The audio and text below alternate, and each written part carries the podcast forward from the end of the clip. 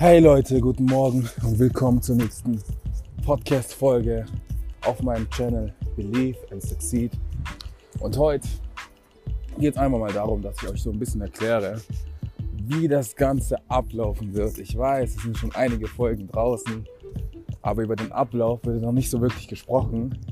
Und zwar, ich werde dienstags, donnerstags, samstags und sonntags jeweils eine Episode hochladen. Und in der Dienstagsepisode oder in der Episode vom Dienstag geht es um ein Zitat, das ich erklären werde. In der vom Donnerstag geht es auch um ein Zitat. Am Samstag werde ich einen Interviewgast immer mit dabei haben. Das erste Interview wurde auch schon abgedreht. Seid gespannt. Ich habe da eine coole Person. Ähm, jemand, der mir am Herzen liegt. Und ja, seid auf jeden Fall gespannt.